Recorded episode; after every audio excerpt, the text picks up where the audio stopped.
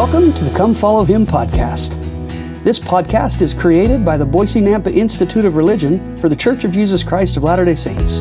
Here, we hope to help young adults find relevant principles each week as they study the assigned Come Follow Me scripture block as outlined by the church.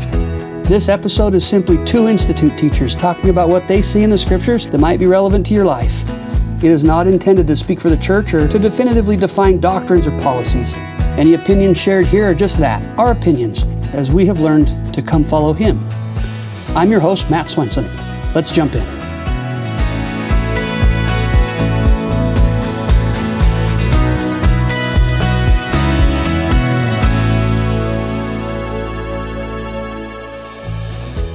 Welcome back, everybody. Uh, it's good to be with you again this week. Uh, excited to be with my friend, Brother Kyle Lyons. Brother Lyons, welcome. Thank you. I you said go to start the thing, and instantly I had to cough. So I was holding Go that ahead. Cough now. I'll leave that. There we go. That's funny. So uh, exciting uh, times. We're, we're going to be in uh, First and Second Timothy today, and Titus and Philemon. At least they're on the block. I don't know if we're going to get there, but uh, but they're there for us to study if we if we have time some time today. Uh, before we jump in, Brother Lyons, what's new in your life? What's new in your world? Um, just listen, guys. I don't, for anyone who listens to this, babies are the best. Yeah. Okay, you gotta you gotta get a baby or be around babies, whatever you need to do. Babies are good. Babies, yeah. We just my I've got a a girl who uh, she she'll turn Claire will turn three in December, and then Ben just turned one, and and anyway, I I just they, and I you know I actually have to ask something to this. Every time I talk about the joy I have having had babies, um, like there's just there's my heart is just filled with. Um, pain and sorrow. That's there's, Cool. There's a, there's Yeah. Okay. that's- okay. Don't explain that. I'll yeah, just- yeah, just end it right there. No, I just uh, my wife and I struggled to have kids for a really long time, Yeah. and so, and and sometimes those stories end up where like us, where you do have kids, and sometimes those stories end up where you You don't. never have kids of your own, Yeah. and um, and anyway, I just my heart is just full of love and understanding for people who want to have kids and can't, or want to get married and it's just not happening, Yeah. or whatever the case may be. I through that experience, I will say this: I know that uh, that the experiences that God gives us are meant to bring us joy, and that joy comes from consecrating ourselves to Him, Yeah. not from doesn't come from serving missions. It doesn't come from getting married. It comes from consecrating our life to Him. Yeah. So anyway, get a baby If you can. if you can. I love that. I love that. Well, um, brother Lion, uh, you're you're a you're a resource to us all in, in the valley here as a, a seminary and institute guy. You actually get to work with the new teachers uh, who Uh-huh. are trying to get hired. yeah, Um, anything you'd say? I mean, given a perfect opportunity for those in our valley to yeah. uh, to, to speak to them, what would you what would you say to those out there maybe interested? I would just say that, uh, kind of in the same tone that I was just sharing. You know, I just as we consecrate our lives to God and do His will, we feel joy. Like joy is just the feeling we get as we become like Christ. That's like that's how I kind of have defined it in my experience. And um, and in section eighteen of the Doctrine and Covenants, the Savior says he, he he poses a rhetorical question: How great shall be your joy if you bring one soul unto me? Yeah. How great therefore shall be your joy if you bring many souls unto me? And if you have a desire to gather Israel in a very in in one of the most meaningful ways, in my opinion, um, come talk to me. And because because the students they need teachers, and um, we're always hiring. So Yeah. if you have an interest in gathering Israel as a career, then please come come Yeah. find me. Yeah, I love that. In in locally, if you're here, then then that's the way to do it. If you're outside of the Boise area, the outside of the valley, um, our region, even um, there is there is a guy like you somewhere. It's actually me. Um, I do the distant Oh, preachers right. also. Yeah. So You're you're the guy. so if you're in Boise or if you're in anywhere else other than Utah and Arizona, Yeah. then um, then yeah, I'm the guy. Very cool. Including internationally, are you the international? No, we only hire in the United States. just this this space. Yeah. Well, I know we have some international listeners as well. So, um, but yeah, so reach out to the Boise Institute. We'll connect you with Kyle Mhm. and uh, get you connected there. Well, brother, thank you. It's good to have you again. Uh, be with us. We've had a fantastic conversation about this block before we even hit Yeah. record. So Should have been recording Yeah. 30 minutes ago. it's the uncut version, but but uh, excited to, to be in, and we find a lot in First and Second Timothy uh, that I think would be uh, our our primary resources today. There's more there anyway, um, but effectively, all four of these books, all four of these letters, are to the same kinds of groups of people. So maybe I'll just give you that as a setup, and then let you take us off. Yeah, the, um, they're uh, in you know Christian or biblical scholarship. They're called the pastoral letters because, like you mentioned, they're written to individuals, and so kind of a fun little mindset change that that I took when I started studying this week is uh, Paul isn't talking to groups of people anymore. Yeah. And even then, even with the Ephesians and the Romans, you could just feel a different sense of tone because those different groups of people had different needs. Yeah. And he even he even says some things in those letters that that when we read them, especially in our modern context, we're kind of like, uh, Hmm. what is what's that? Wait, what does that mean? What's he saying there? That doesn't Yeah. seem very Christ-like Right. or whatever. and one of the things that has helped me understand those verses, uh, just on such a higher level, is recognizing this was a, a specific historical setting, mhm. meaning you know hundreds of years ago, Yeah. and even then it was a specific group of people Yeah. and the letter to the Ephesians wasn't meant for the letter to the Romans. Yeah. If it was, he would have wrote, wrote titled it "Letter to the Romans and the Ephesians." Right. Yeah. Sure. Um, and so, so if we had to be careful about making sure to keep these these words within context with groups of people, it, it becomes even more important and Yeah. and also just so much fun to look. Okay, this is written to one person, Timothy. Yeah. One guy. Like, let's see what Paul that what Paul has to say, and then and I just like to, to kind of play the game. Like, what questions did Timothy write to him before this Sure. that Paul's answering? What prompted letter? the letter? Exactly. Right. I love that, and I, I love what you said before we hit record too. That that this is basically letters to stake presidents from apostles. Right? Yeah. What what would they say Mhm. that uh, you know these guys, these Timothy types, um, were the priesthood leader in their area, and the counsel being given to them to help their Yeah. their specific circumstance in their specific area. Yeah. I think is good for us to learn from, and probably true generally across Yeah. the board. Um, but maybe there were some things going on there very specifically that were kind of unique to their area. For sure. Maybe not as applicable to our Yeah. our time here. But And uh, I just there's a couple talks. Elder Christofferson gave one, and Elder Ballard just recent. Well, you know, in the last five to ten years or so, where Elder Ballard especially gave a whole conference talk just on the sacredness of the Bible. That it is, it is worth our time, and God preserved this text to bring us closer to the Savior. And so, so it's just. I mean, when I think about Paul and how many of Paul's writings were preserved, like I just have so much confidence that he was an apostle of Jesus Christ, and just like the apostles today, Jesus spoke through him, yeah, and and because these words written were so important and so uh, relevant to us today, Jesus Christ preserved them for us. yeah, So it makes it kind of fun Yeah, to does. go in and read through it this. does. yeah. It does. Uh, maybe we jump in chapter one. Yep. Um, I, I think there's some stuff in the first, I don't know, five, six verses, maybe seven verses, but um, take us where you want to go, and if we want to come back to that, we can, or maybe that's where you want to start us. Yeah, I um, I was immediately drawn to verse five. Yeah, Paul says, "Now the end of the commandment, which right, he's saying you know like means versus end, right? Sure. So, um, running is the means of staying healthy. Like, Sure. the staying healthy is the end, yeah, right? good. So he's saying the commandments, like the whole purpose of the commandments, the reason why we have them in the first place. He says, again, I'm starting in verse five. Now the end, or in other words, the whole purpose of the commandment is charity out of a pure heart and of a good conscience and of faith unfeigned. Hmm. And I just I thought about how often you know Elder Rasband just gave a great talk on the first and second great commandment, and how often those two commandments have been taught by current prophets and apostles. Um, I'll just read that straight from Matthew twenty two also. Hmm.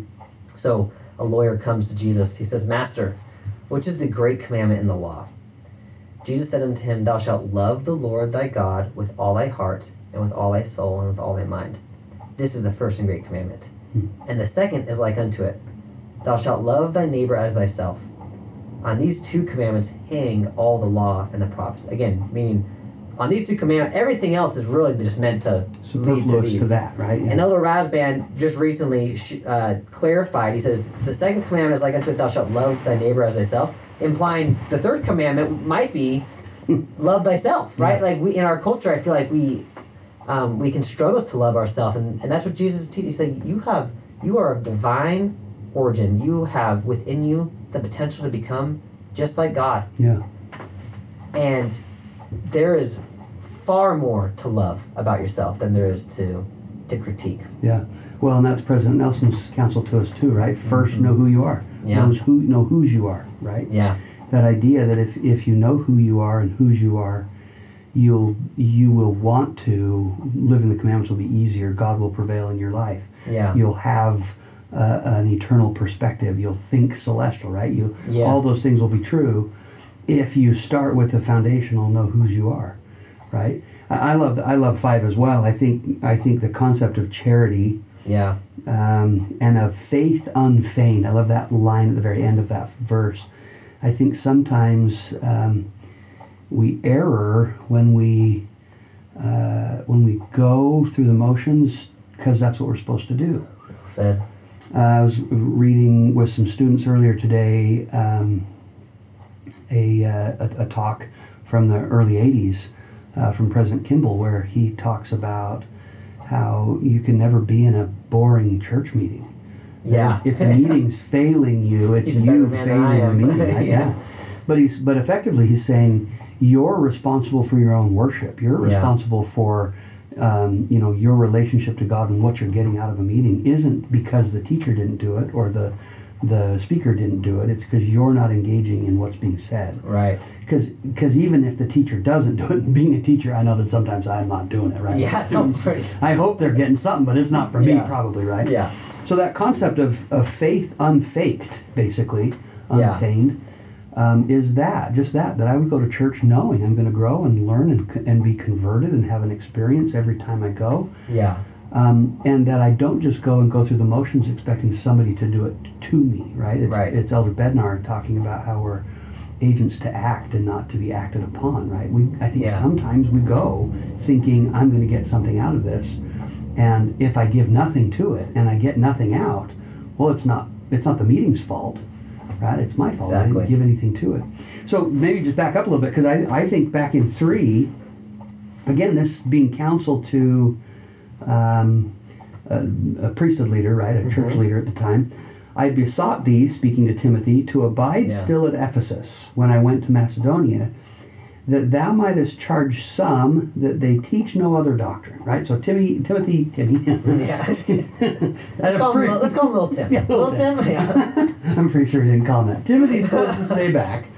Um, but uh, it's like it. Sorry, I'm I'm on a tangent here. Yeah, it's yeah, like yeah. when an apostle is speaking. We get the occasion every once in a while to be around the apostles, and and when they call one of the apostles one of their peers Yeah. by not the name we would call them, Yeah, like yeah. like when they're calling calling Jeffrey R. Holland Jeff. Yeah. it just feels funny, right? Yeah, it's, it's, yeah. Maybe they just call him that, Tim. There's that feeling of intimacy that they have with each Yeah. other that is hard to have when you're watching them on a TV right? screen. Right? Maybe he called him Tim. I don't know. anyway, that, that they would uh, not teach other doctrine, so that was Timothy's responsibility was to, to oversee that. But then verse four, neither give heed to fables and endless genealogies which which minister questions, rather than godly edifying, which is in faith so to do.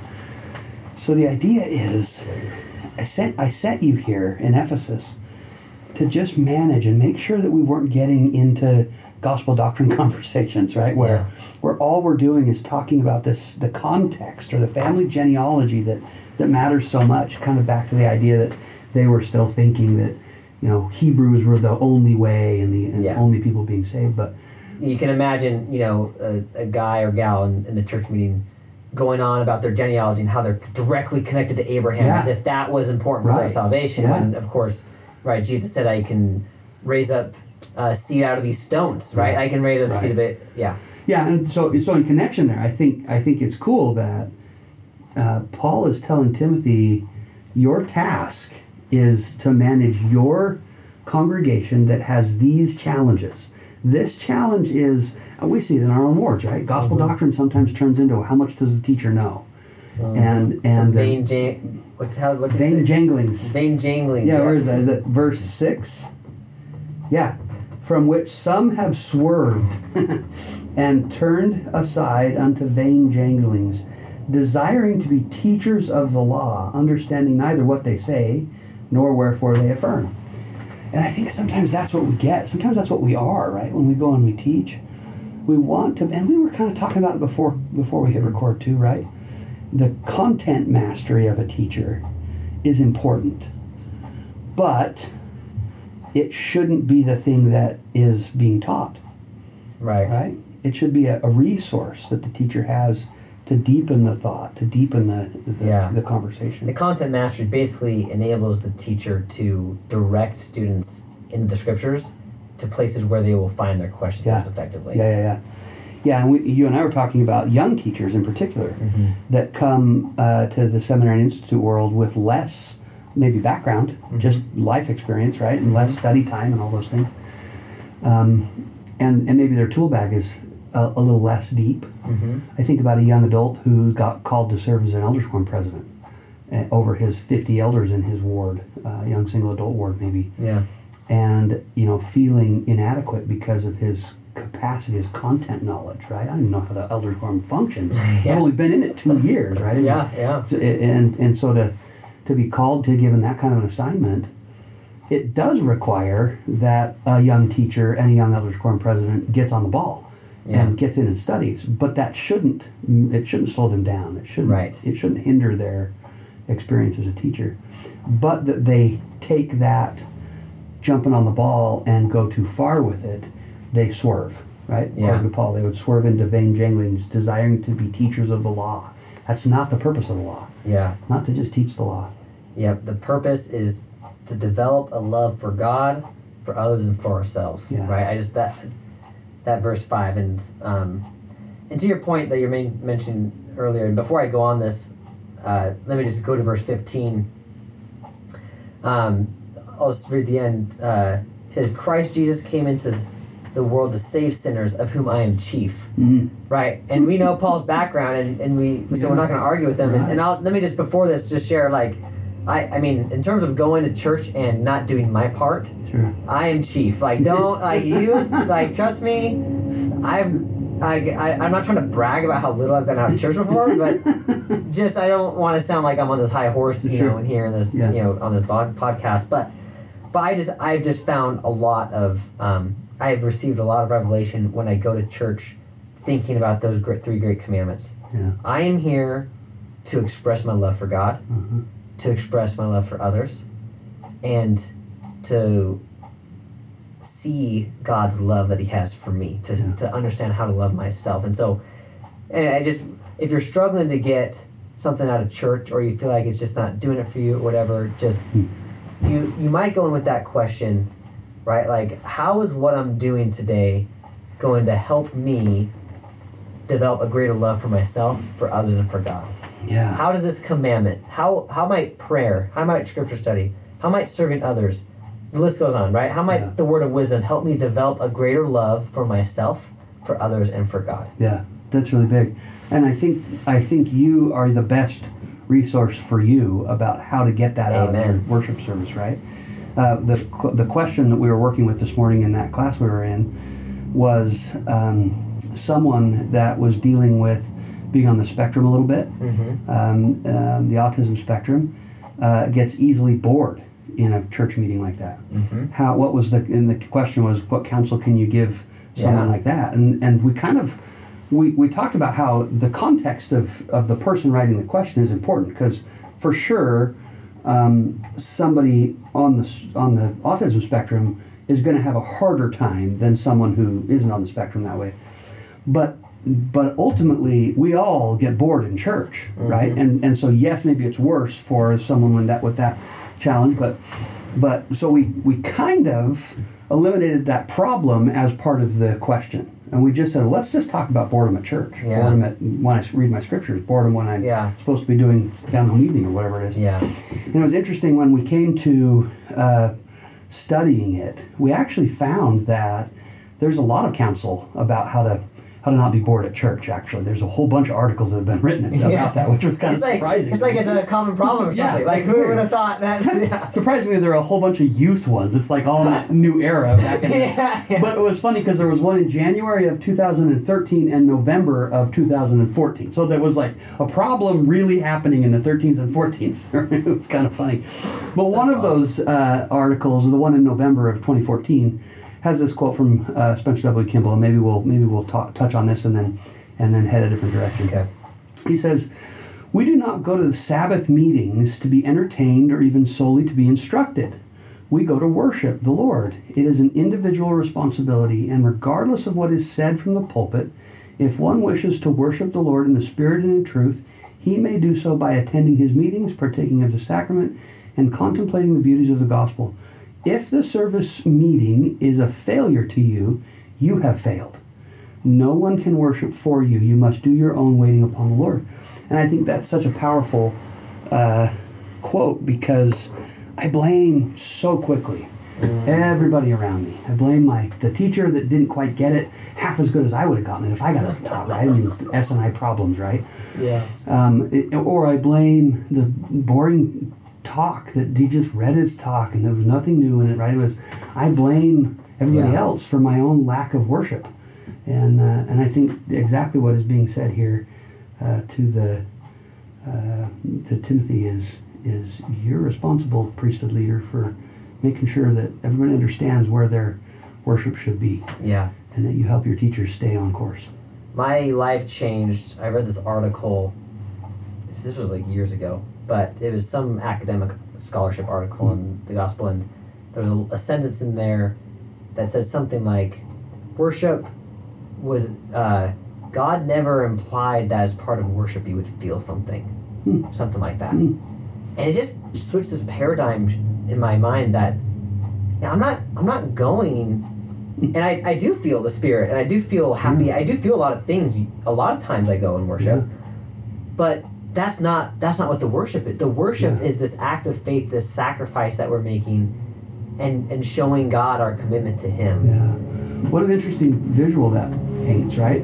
Think about Christ when he comes back and he comes to my space. I will kneel and worship.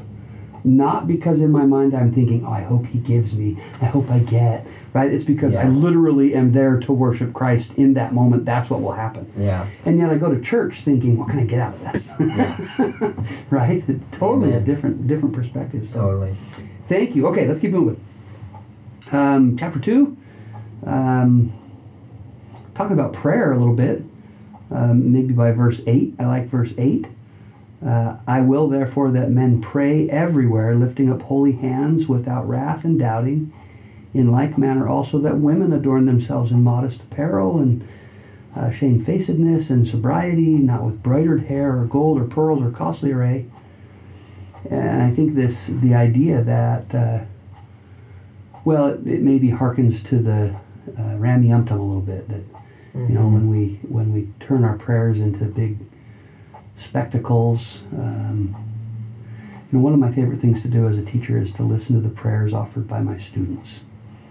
Sometimes, not every time, but sometimes you hear someone who knows how to speak to God, and it's humble Yeah. and it's not rote and there are very few rote phrases that he will reuse or she will will use um, that that idea that uh, our prayers can be uh, lifting up holy hands without Rameumptom Yeah. visuals right Yeah. yeah yeah just I, I just like touching on that idea One of my good friends who teaches seminary and he's a pretty bold guy, so you gotta talking about taking things out of context. sure right I'm gonna tell the story. and Everybody, well, that sounds like guy sounds like a jerk. He's not a jerk. Like he he loves his his students as much as anyone I've ever met in my life. But um, he would. He's kind of a loud guy too, you know.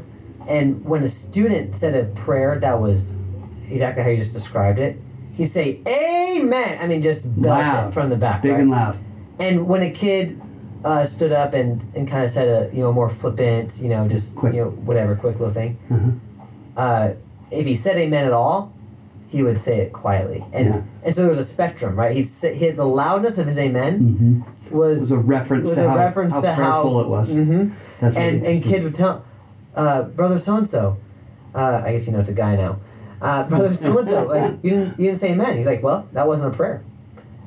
It's like we like I like that wasn't us talking to Heavenly Father. yeah Like if we were talking to Heavenly Father, how would it be different than what we just experienced? You know. And again, for those listening, I mean, this guy's not a jerk. I mean, he, those kids loved him. He loved them, and and this was just his way of teaching them that it is it is not figurative. It's not a symbol. It is literally like when we are praying, we are talking to our Creator, the Creator of the world, our Heavenly Father, and Mm. um, and again, like like First Timothy one fifteen, like I've said my fair share of rote prayer, so I'm not, but but I also I have I do I know that He hears them. Yeah, yeah. I I um, I think sometimes if you just remove the and maybe this is counsel that everybody already has, and I don't know. Maybe I'm saying the same things, but um, but sometimes just removing the simple, redundant phrases, grateful Mhm. for, thankful for, ask thee that, right? I mean, if we if we just get rid of the the typical things, because tend they tend to be for me at least a place where I fill in the blank. Dear Heavenly Yeah. Father, I'm grateful for pause. Think about something I'm grateful for. Fill in the blank. Yeah. And thankful for pause. Think about something I'm grateful for. Fill in the blank. We Yeah. all see that pause. There's Yeah. refreshments. Bless them. Right? Yeah, I mean, like, them. right? We because we've created these rote prayers.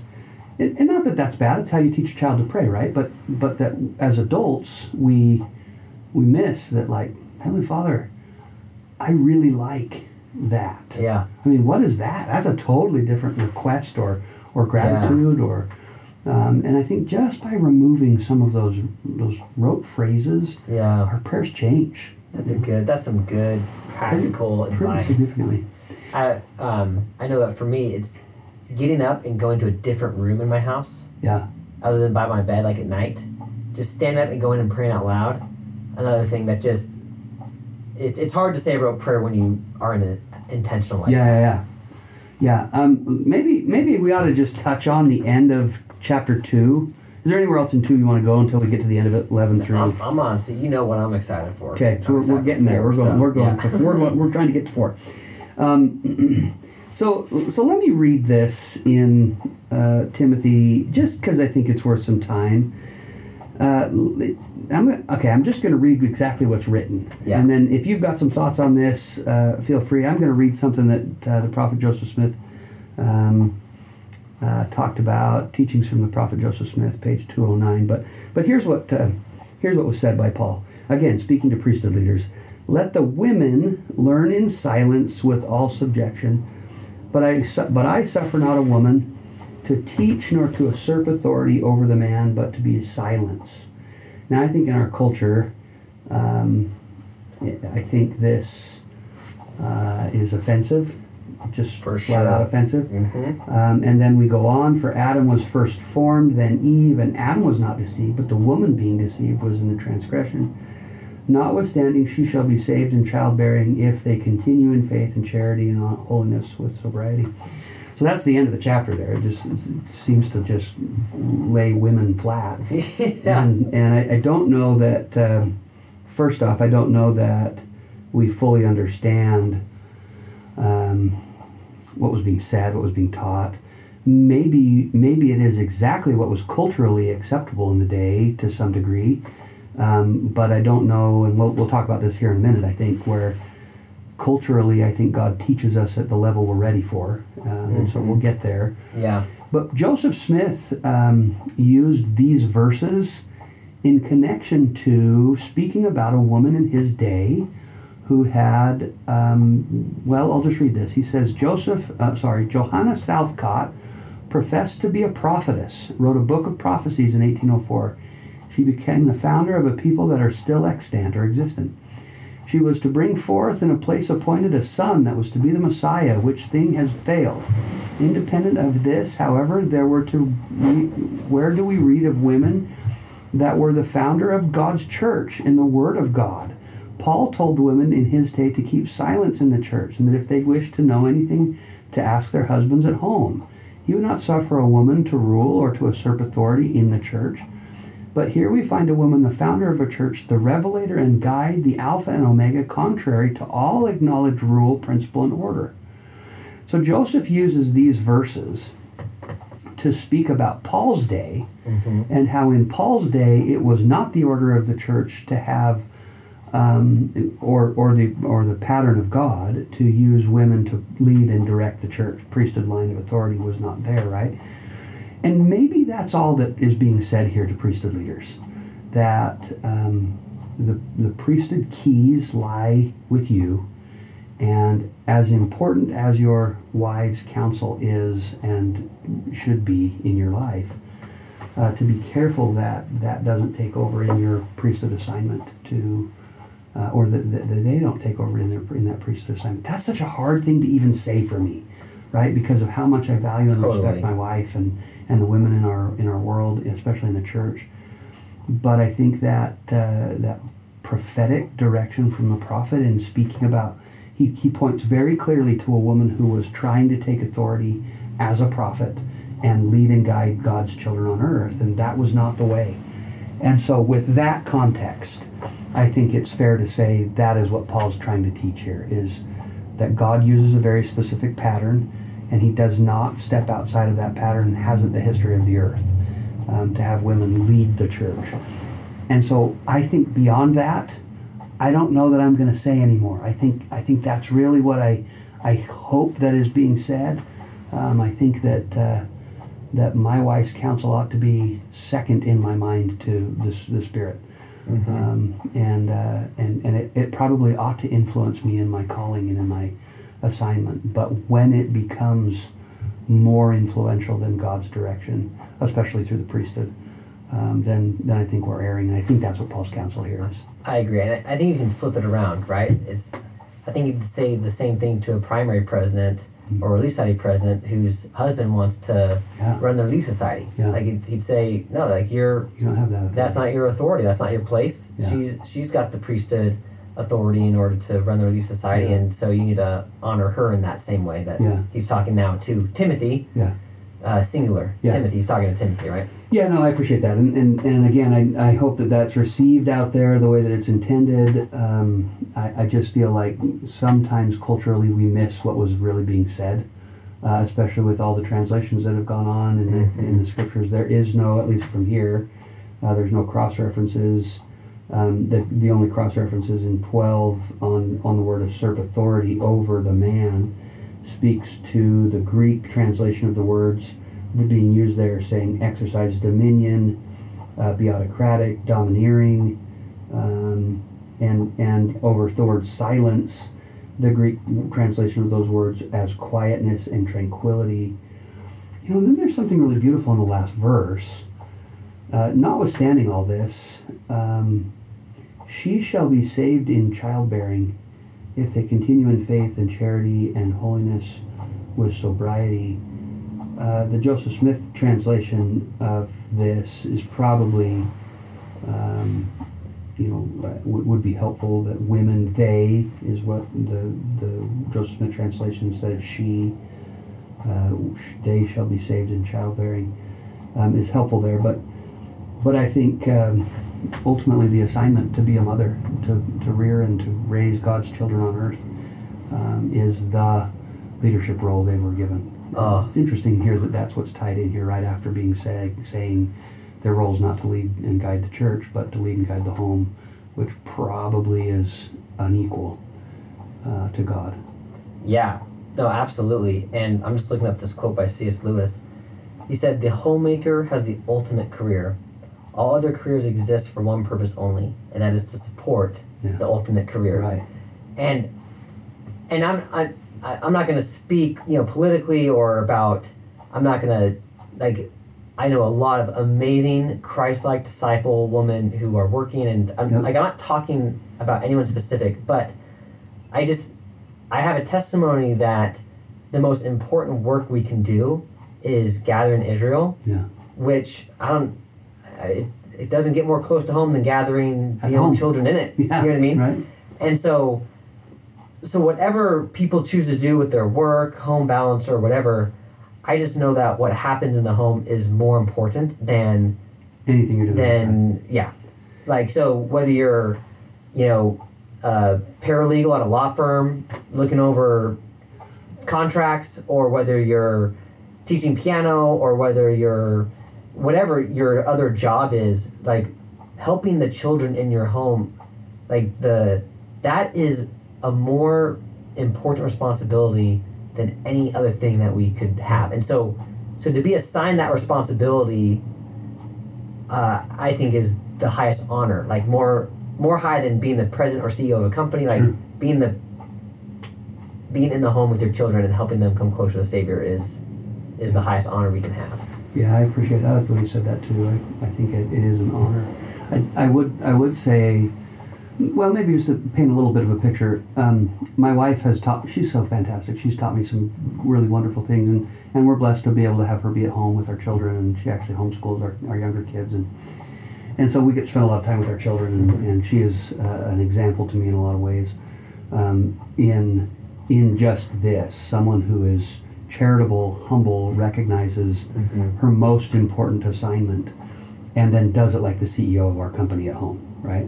Yeah. Um, she has taught me that, you know, when we look at the family proclamation, um, it really is the ideal, it's painting the ideal. And uh, she says, you know, if, if we look at that and we identify that that is basically a pattern, and, and with the, within the sewing construct, if we said, okay, Sure. it's like a pattern, Yeah. right? Here's all the parts and pieces you need. God, in marriage, gives all the fabric you need. But some mm-hmm. fabric looks different. Some fabric doesn't quite work the same way. You have to stitch things together in different ways with some mm-hmm. fabric than other fabrics. Maybe we aren't given the same amount of fabric in a lot of cases. Yeah. But ultimately, the fabric of the family will create a shirt, a beautiful shirt. Mm-hmm. And God wants us to all have a shirt. And the challenge is when sometimes in our marriages and in our homes and our families, we take that fabric and we say, I don't really want a shirt. I want to make a pair of pants with the fabric I have. And we create this new fangled thing and we try to claim it as a family and we try to say this is going to uh, have the same outcomes as this pattern I was given. Maybe my shirt by default doesn't have a pocket and everybody else's does, or maybe my shirt's a slor- short sleeve Right. shirt, or it do, you know it doesn't have any buttons or whatever. But it's still a shirt, and I think mm-hmm. as long as what you're creating is still a shirt, and you're using to your the best of your abilities the materials God gave you, with God saying make this alteration and that alteration, Yes. then I think you're wholly within the bounds of the pattern that God's given you. But where we say, I was given the same material, but I'm making a shirt, and God's going to be okay with it.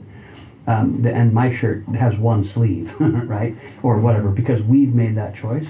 I think that's where we err, and I think that's where we can get in, into danger and into trouble with our families and setting aside the, the most important tasks, male or female, that we have uh, to help rear our children and, and to bear them up to, to be members and followers of Christ's example in church. So, anyway, Yeah, I, I just wanted to touch on that. I, it, it's a it's a little bit of a dangerous place to go, um, but but I think it's it's worth looking at a little bit. Um, I might reference back to 1 Corinthians chapter 14. Some very Yeah. similar things were said Yeah. um, to the group of the Corinthians, right? Yeah. Um, but and maybe this was again Timothy being in Corinth is now being directed again in that thing that Mm-hmm. Right. hey you know be aware this Yeah. is a challenge that your people are struggling Yeah. with right so Yeah. maybe we see that right there okay uh, chapter three quickly there is there a, a place we can go there at the beginning of chapter three is talking about qualifications for a bishop Yep. I, I might I don't know maybe there's maybe there's a lot you want to spend on in here, but I just love the first verse. Uh, this is a true saying: If a man desire the office of a bishop, he desireth a good work. I, I just think how often in our lives are we, especially as priesthood holders, we're talking, "Ooh, you're bad. If you you want you want to be You aspire, you're aspiring." you- to, yeah. I don't think that's true. I I have I have probably been guilty of that, the aspiring thing and the priesthood line of you know Sure. callings and whatnot. But I actually think it's actually a good thing to think I have some skills and talents that, that maybe could help in my Yeah. ward. And if I was ever asked to do that, I'd, I'd be okay doing that. I'd, I'd be Mhm. willing to help there. Yeah.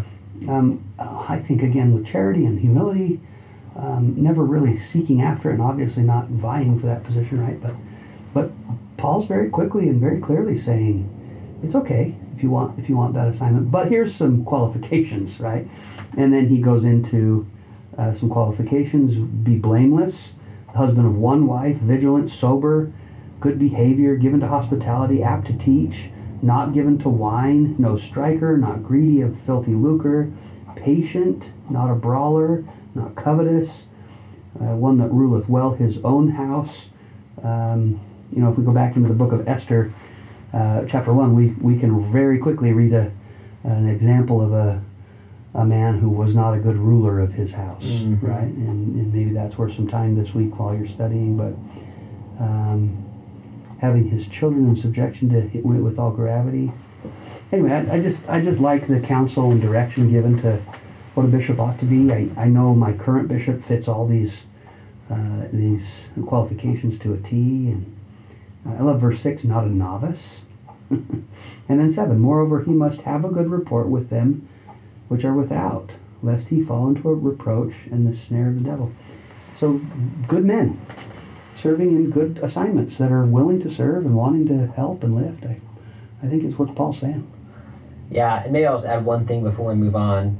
I just, you know, feel like as you get older, this, there, uh, you know, you get older, you get more experience. Uh, you think you are wise, to put it, Yeah. Jacob did. Right, yeah.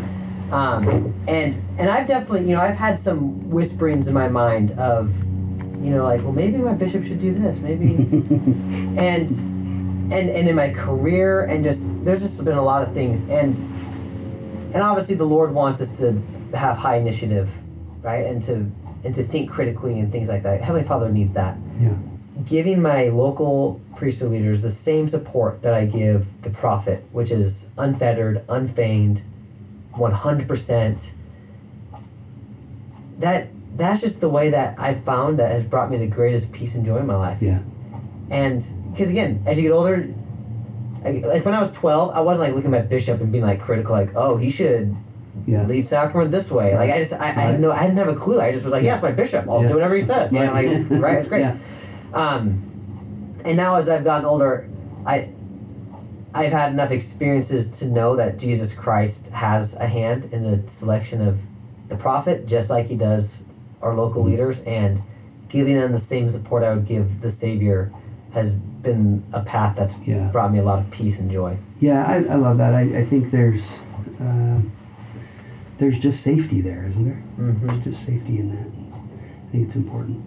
Okay, let's move into four. Yeah, let's do it. So this is uh, kind of where we wanted to go. I think it's going to take us into Second Timothy and back to four and out and back. Mhm, and mhm. So we're going to bounce around a little bit here now. So uh, follow with us. Buckle up. Um, chapter four. You want to read? Verse 1 Sure. Now the Spirit speaketh expressly that in the latter times some shall depart from the faith, giving heed to seducing spirits and doctrines of devils. Hmm. Matt, I can I just uh, before we went on, I just loved some of your thoughts on this. So maybe I mean, can I just direct? Just would you, you should just share what you shared with me earlier. Okay. Well, it, it's a little uh, sensitive, maybe again, an, another t- place where, where I think we can get um, we can get into some murky water, but but I would say the idea of giving heed to seducing spirits. Some shall depart from the faith. Giving heed to seducing spirits is the reason that they that they depart from the faith, and and they fall away from the doctrines and they follow doctrines of the devils. Um, in the in just just October's general conference uh, earlier this month, we we heard from President Nelson, and he said a very interesting line. The very last talk of general conference, he says this phrase. He says, "Never take counsel from those who do not believe." And I remember when he said that, I Such a thought, "Whoa, that's a that's a statement." So I rewound it. We listened to it again, and I think we paused it, and I said, "What does that mean? Not to take counsel from those that, that don't believe?" And Yeah. And I think uh, outside of the church, that could be a, a and it is, it ha- has been. It's been a line that a lot of people have glommed onto and Right. Yeah. and um, and made a a thing. And you know, um, as I think, and again, I want to be really careful about this. I I think in my I don't know last six months or so, we've had a number of podcast episodes where I talk about counseling and how counseling can be good and helpful and healthy, but it can also be a dangerous thing. I I've had some experiences myself personally with my children Mhm. after some experiences in their life where counseling was actually kind of detrimental to them. Um, and again, I, I don't want to say that it's always that, but I do think taking counsel, the way that President Nelson is inferring it here, is not taking counsel from anybody but that someone that believes in your faith yeah. right? That has your Church of Jesus Christ of Latter Day Saints beliefs and doctrines. And um, when we were talking about this the other day with my children, um, and that that line, I said, does that mean that you can't go to like a faith leader on campus at Boise State that's not a, a member of your own faith? And at first they were like, whoa, I don't know. And I work really closely with people on campus here. They're wonderful people. Yeah. Uh, there's a guy over at the Biblical Study Center that, man, just a rock star of a guy. And I would hope that if my daughter on campus here was struggling and he was close, that she would go to him and say, help. Because of his faith in Christ, I know the counsel that he would give Mhm. was would be good counsel. It may not be full counsel. Mhm. It may not have all the the um, the contraptions that we have in the church to help, right? Yeah. The priesthood lines or the the Relief Society um, resources, um, but but it would be good and it would be right. Um, it would be faith filled and faith focused. Yeah. And I think President Nelson is saying, go to those who have faith, take counsel from those who have faith in Christ, and don't take it from those who don't. So what's interesting is, I, as I as I knew it would happen, as soon as he said that, I knew that the world would take that and spin it all Oh, kinds yeah. out of control. So I went to the internet just very quickly, and basically the first thing I found Yeah, when putting it in seconds. was a guy who put up a post who said at a recent Mormon General Conference, so uh, off, off the top, you know, the Yeah. guy is probably picking a fight. Yeah. Uh, then he quotes President Nelson. He says, then in his own quote, he says, So, don't listen to your doctor if he has a different faith structure than you. Don't listen to a police officer, a firefighter, emergency responder if they have a different religious belief than you. Yeah. If a member of your family has a different belief, don't listen to them. Yeah. Like- that, like- that's what President Nelson Yeah, that, that is not at all what was being intended. That was sarcasm in my tone, for Right. those who don't know me, by the way. right? If a book, news, article, journal was written by someone with a different belief, don't read it. I, it is so not what was intended. And I think it is exactly what Paul is saying will happen in our day. Right? And you spoke to this a little bit, and I love what you said about it too. So it, that that those will some will depart uh, from the faith, giving heed to seducing spirits. This person is fulfilling this uh, prophetic counsel that some will seduce others away by twisting the, the righteous into unrighteous. Yeah, and uh, talking it made me think of Second Timothy chapter one. I loved verse seven. Second Timothy one verse seven. Okay. Paul teaches, "For God hath not given us the spirit of fear, but of power and of love and of a sound mind." And uh, I'll, I'll, just, I'll just read some scripture references that I tied to that. That just helped me understand that verse better. better. Matthew eight twenty six, and he saith unto them, Why are ye fearful, O ye little faith, O ye of little faith? Then he arose and rebuked the winds and the sea, and there was a great calm. Mm. Matthew six verse thirty. Wherefore, if God so clothe the grass of the field, which is which today is and tomorrow is cast into the oven, shall he not much more clothe you, O ye of little faith? And immediately Jesus stretched forth his hand, this is Matthew fourteen thirty one, and caught him, and said unto him, O thou of little faith, wherefore didst thou doubt? Hmm. And um, anyway, just as I as I thought about this verse in connection with those seducing spirits, I, I thought about how in the in a lot of conversations I've had with some friends and mostly in the church, um, there's just kind of this vibe I feel that that having doubts, right, which right can be like triggered by these seducing spirits. Having doubts is like this like badge of honor that we wear. You know, like Right. well, I'm a doubter. It's like wow, thank you. You're so inspiring. You know, and Look at you! yeah, yeah, exactly. And I kind of put doubt in the place of fear. For God hath not given us the spirit of doubt, Hmm. but of power, right? And, um, and I think part of it is because in the scriptures they use the word doubt a little differently. Today we use doubt to mean concerns and questions. Mhm. Back then, and and doctrinally, as Elder Renlund um, explained it in I think it was 2021 in the summer, to, in a uh, talk given to seminary teachers, doubt isn't to have questions or concerns. Doubt is the mindset with which you approach your questions or concerns. Hmm. So, so everybody has questions and concerns, and that's not a problem. Like that's hmm. that's just the life process, right? Yeah. But you can either approach those questions and concerns with doubt, or you can approach them with faith. And this is a per- these seducing spirits is and what you just read from the internet. Perfect example. How do we approach a question or concern with doubt? Well, we take one line out of context and try to twist it into something Yeah. that's untrue. Yeah. We when we read something like this on the internet, our a doubtful mindset would be, "What? That's crazy that President Nelson said that." Yeah. Right? A faithful mindset says, "Well, this is one line. Like Let's, let's let's look at that. yeah, let's read the whole talk. Look at it in context. Look at it in context. Right. Let's see what he meant, right? A faithful mindset says, well, like let's let's trust the prophet of God before we trust, you know. Well, yeah. L- let me give you the next sentence. Ready? Yeah, The hear it. next sentence. So, never take counsel from those who do not believe. Next sentence is seek guidance from prophets, seers, and revelators, and from the whisperings of the Holy Ghost. It is not follow blindly only prophets. It is Amen. not don't listen to the policeman who helps you down the road. It is very clear and very specific instruction. But we're being twisted. It's being twisted. Yes. And doubters want other doubters because there's comfort there, Mhm. right? It's, it's amazing to me how how I know people in my life who have, have walked away from the church and they just can't put it away. And and I think in their mind it's a defensive mechanism to help other people. You know, I want other people to go down the same path I went down. But at a certain point in your life, you you think you'd say, "I'm so much happier without the church in my life, so I'm going to just leave it alone." But but it isn't that way. It's very rarely that way, actually. And I think there's maybe something telling to that. Um, that that seducing spirit, right? But let me keep reading in chapter four. Yeah. Verse 2 says, Speaking lies in hypocrisy, having their conscience seared with a hot iron, forbidding to marry, and commanding to abstain from meats. this is last day State, stuff, man. State of Idaho loves that one.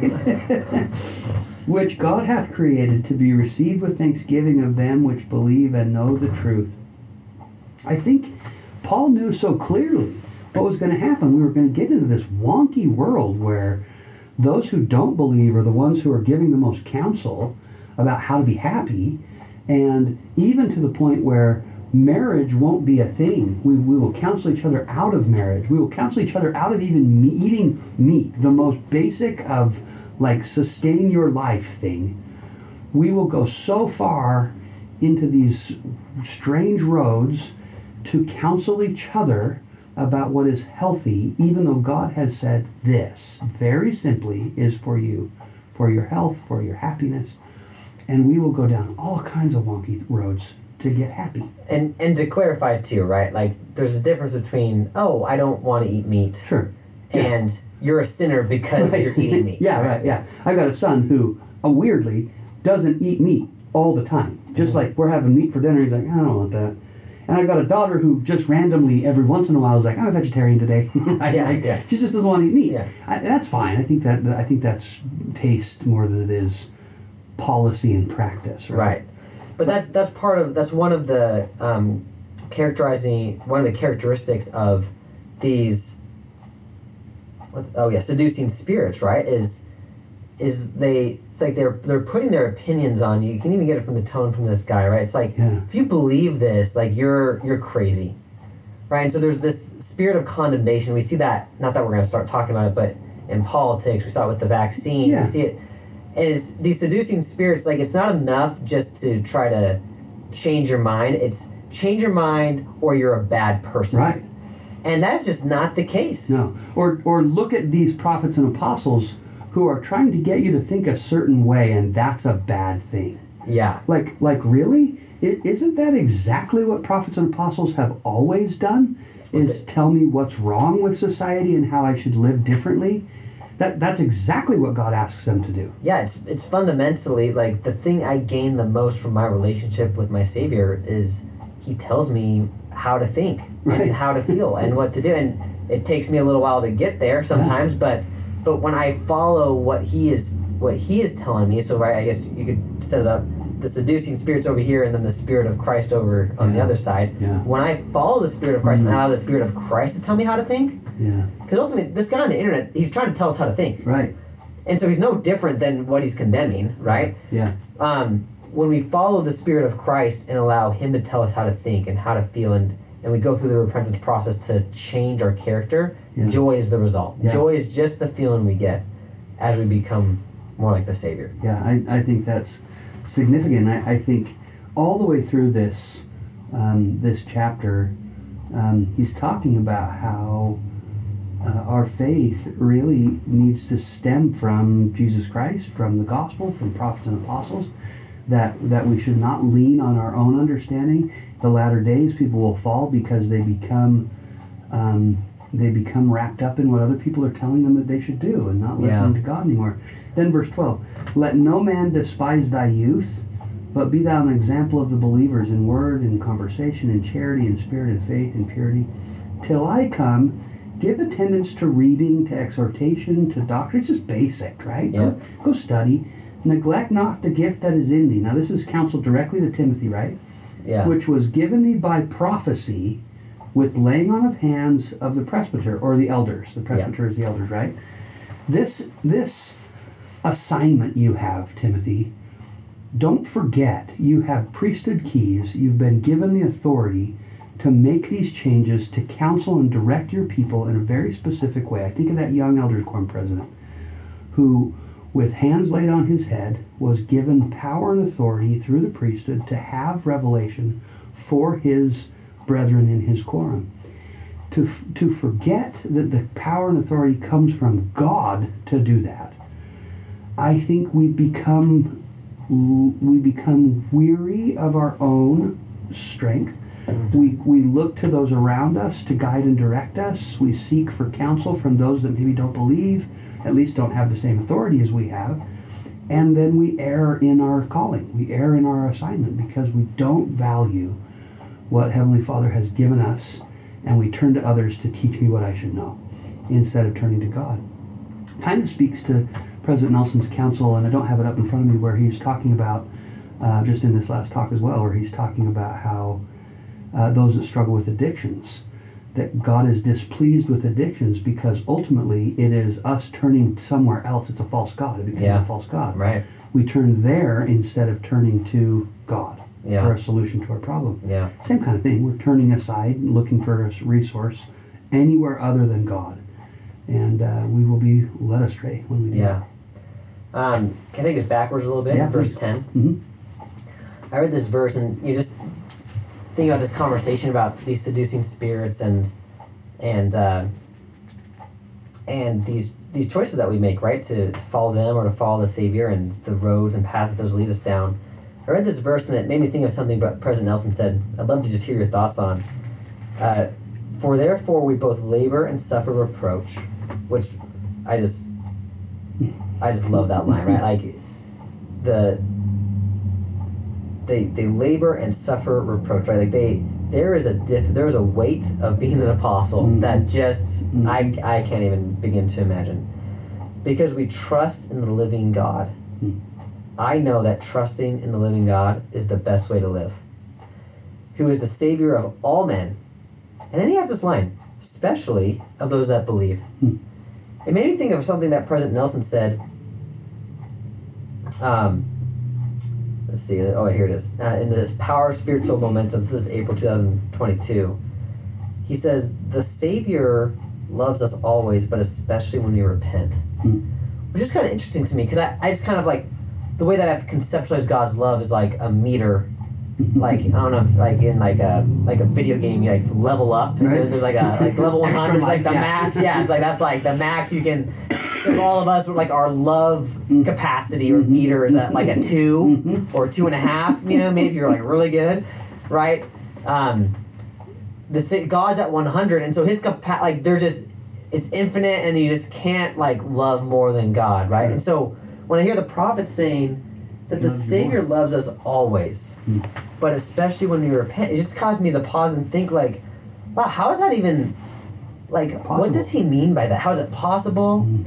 He loves us especially when we repent and um and I think I think that one of the the thoughts that I've actually Matt, I want to hear your thoughts first. Well, I, I was just thinking as you were saying that um, about a talk President Nelson gave called Divine Love. Mm-hmm. Um, this was back in 2003, and he said, let me just get to the top of this talk Yeah, and see yeah. if there's a. He says, while divine love can be called perfect, infinite, enduring, and universal, it cannot correctly be called characterized as unconditional. And the talk uh, ultimately says God loves you, will always love you Right. perfectly. As much as anyone can love anything, God's going to love you. Mm-hmm. But ultimately, His ability to give you uh, the outward manifestations of His love are conditional. He wants you to have all of the blessings of His love in your life, but He can't give you some of those things if you haven't lived in such a way that you will receive them. And so, you as a child, think about our own children, right? If I have a child who I give a gift to and he never opens the gift, or he opens it and he just puts it on the shelf and never uses it, I've given him the same gift, but the child hasn't actually received the same expression of love from me Mhm. if he never goes and uses the gift, right? If he never has that a, a capacity. I think in this context, it's probably more so that the child never even opens the gift, Yeah. right? And Totally. and maybe what President Nelson is saying is God won't even give you the gift if He knows you won't open it. He won't even give it to you. And because of that, there is a there is a level of of God's love that we can receive. Yeah. And so Jesus does love you more when you can't when you are repenting because he can give you more. And it isn't a it is an expression of a feeling, it's an expression of of reception yeah. that he can't give you his love if you aren't repenting. He can't do what he's actually wants to do for you. Um, I, I, for everybody out there, I would I would highly encourage you to read that talk from 2003 from President Nelson Yeah. called Divine Love. It, it, it, it on the surface sounds a little confusing, and I want to make sure that it's not for you. So go read it. Go read the Yeah. talk because President Nelson's not confusing. I'm all kinds of confusing. yeah. Yeah. Yeah. Totally. Totally. Yeah. But ultimately, I think that idea is, um, you know, God does reserve the highest degree of the celestial kingdom for those who are willing to receive it Mhm. and are willing to do the things God's asked us to do. Not that He doesn't want everybody there, Yeah. He just doesn't want you to be miserable there. Right. And that's what it would be. If I don't want to live the way God lives, I would be miserable in heaven. It's it's Brad Wilcox's statement. He says, quote, Heaven will not be heaven for those who have not become heavenly. Right? I mean like exactly that. It would be hell to be in a place where I could be around God all the time, but I want to be like not God. That would be miserable for me. Mhm. Right? I think that's maybe the Yeah. No. Beautifully said. maybe a response to that question. Yeah, no, great. I just, just this um, this concept, it uh, it just kind of inspires me to to want to be better, right? And and to to see the Savior in his in his infinite love, and and in his infinite desire to from for me to receive all of that Right, love, right? yeah. Like recognizing that truly, like I will receive that to a greater degree as I follow Him Yeah. uh, it it uh, it inspires me because feeling his love has been if I were to rank order the best parts of my entire life the top would be filled with the time it, it's just it's basically an order of when I felt his love the most Yeah. to what to the least right Yeah. and um, and it has so much to do with my own decisions in fact it has everything has everything to do with my decisions and nothing to do with my circumstances Yeah. Right. but um, Well, I I think I think uh, it kind of speaks to me about the idea that there is an affixed law, there's a fixed punishment to every sin. mhm. Right? Is it Second Nephi chapter two, maybe, um, where we learn a little bit about that concept that for everything you can do wrong, there is an affixed punishment to that. yeah But conversely, for everything you do right, there is an affixed blessing to that. Right? And Yeah. and so for for every every day I wake up and I think I'm gonna go do that thing and that thing and that thing, they're all positive good things. I'm choosing the blessings Heavenly Father can give me that day. And if I have an opportunity to choose better, it's driving me crazy. Wait, how much how much time do we have left? Oh, we can we can end pretty quick. Yeah. Jeez. If I have an opportunity to choose better, I should probably do that. I should probably choose. Well, I have this option, but Mhm. that would be better, so I'm gonna go do that thing instead, Yeah. right? Good, better, best. Elder Oaks talk, right, Mhm. about just living our life. I, I love this. I, I love the. I love that you've tied us to. Um, I love that you loved the affliction component. That Yeah. that Paul loved that he was an apostle being asked to to deal with challenges and, and struggles. Maybe just quickly. Uh, second, we, we got to Second Timothy today Yeah. discussion, uh, but we did it. We got there. We got there, Through a book. um, I just love chapter one, verse seven through well nine. We won't read all that, but he says, "For God hath not given us a spirit of fear, which you read earlier, right? But of Mhm. power and of love and of sound mind."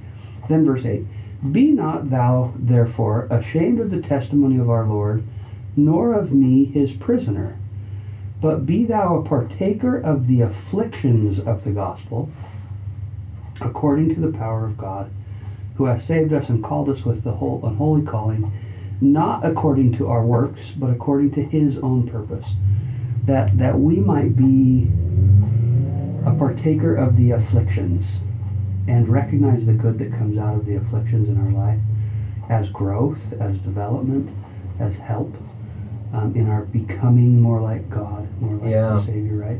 That's ulti- the ultimate goal, is to see life for what it is.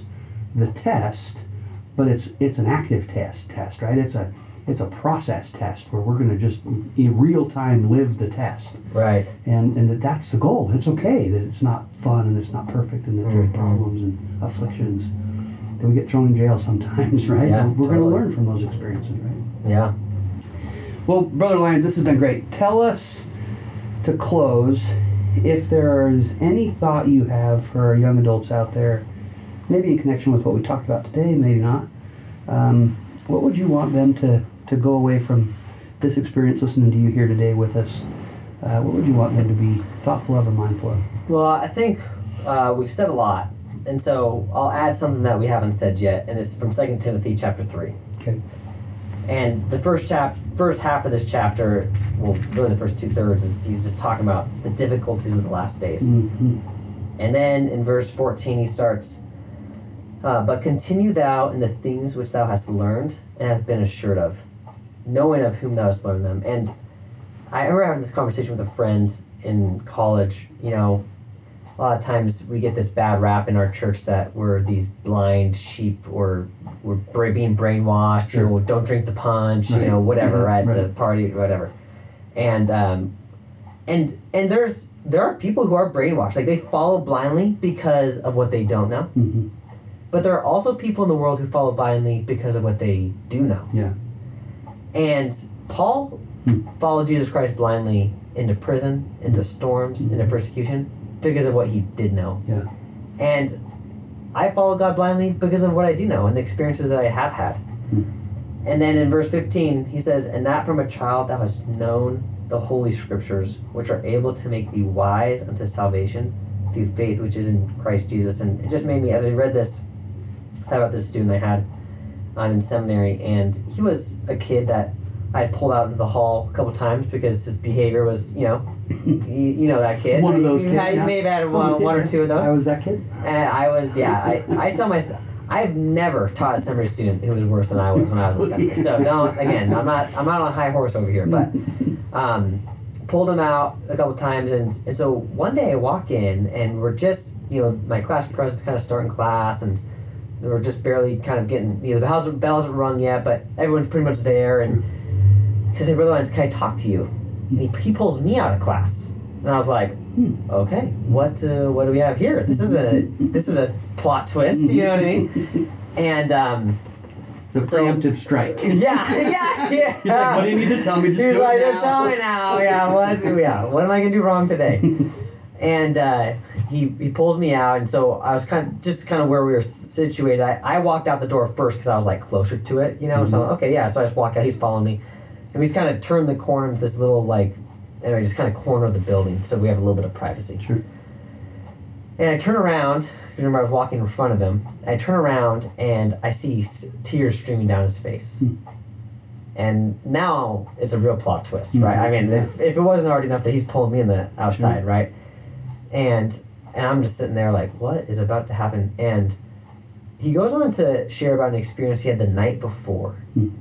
And uh, he shared that he had a, an addiction to pornography that he's been struggling with for you know, you know quite some time and his his mom and his sisters and his dad, like they had all left to do something, and he was left home alone. Mhm. And and his first thought was, okay, yeah, I'm gonna I'm gonna go start. I'm gonna go look at some pornography right now. Mhm.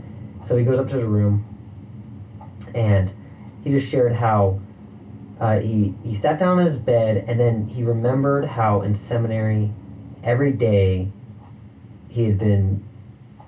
People had testified or shared or whatever. Like read your scriptures every day, read them every day, and so on this night, instead of pulling out pornography, he opened up his scriptures. Uh, he went to Alma chapter thirteen. He started reading, and what he told me in the little alcove of our seminary building there in the corner is that he felt God's love more potently in that moment than he's ever felt in his whole life. Hmm. And he testified to me of the role that scriptures can play in bringing us closer to Jesus Christ. Mhm. So every time I read verse 15, that from a child thou hast known the holy scriptures which are able to make thee wise unto salvation, I think about him Mhm. and his connection with Jesus Christ that began to be strengthened in a major way Mhm. because of a night that he decided to open up the scriptures.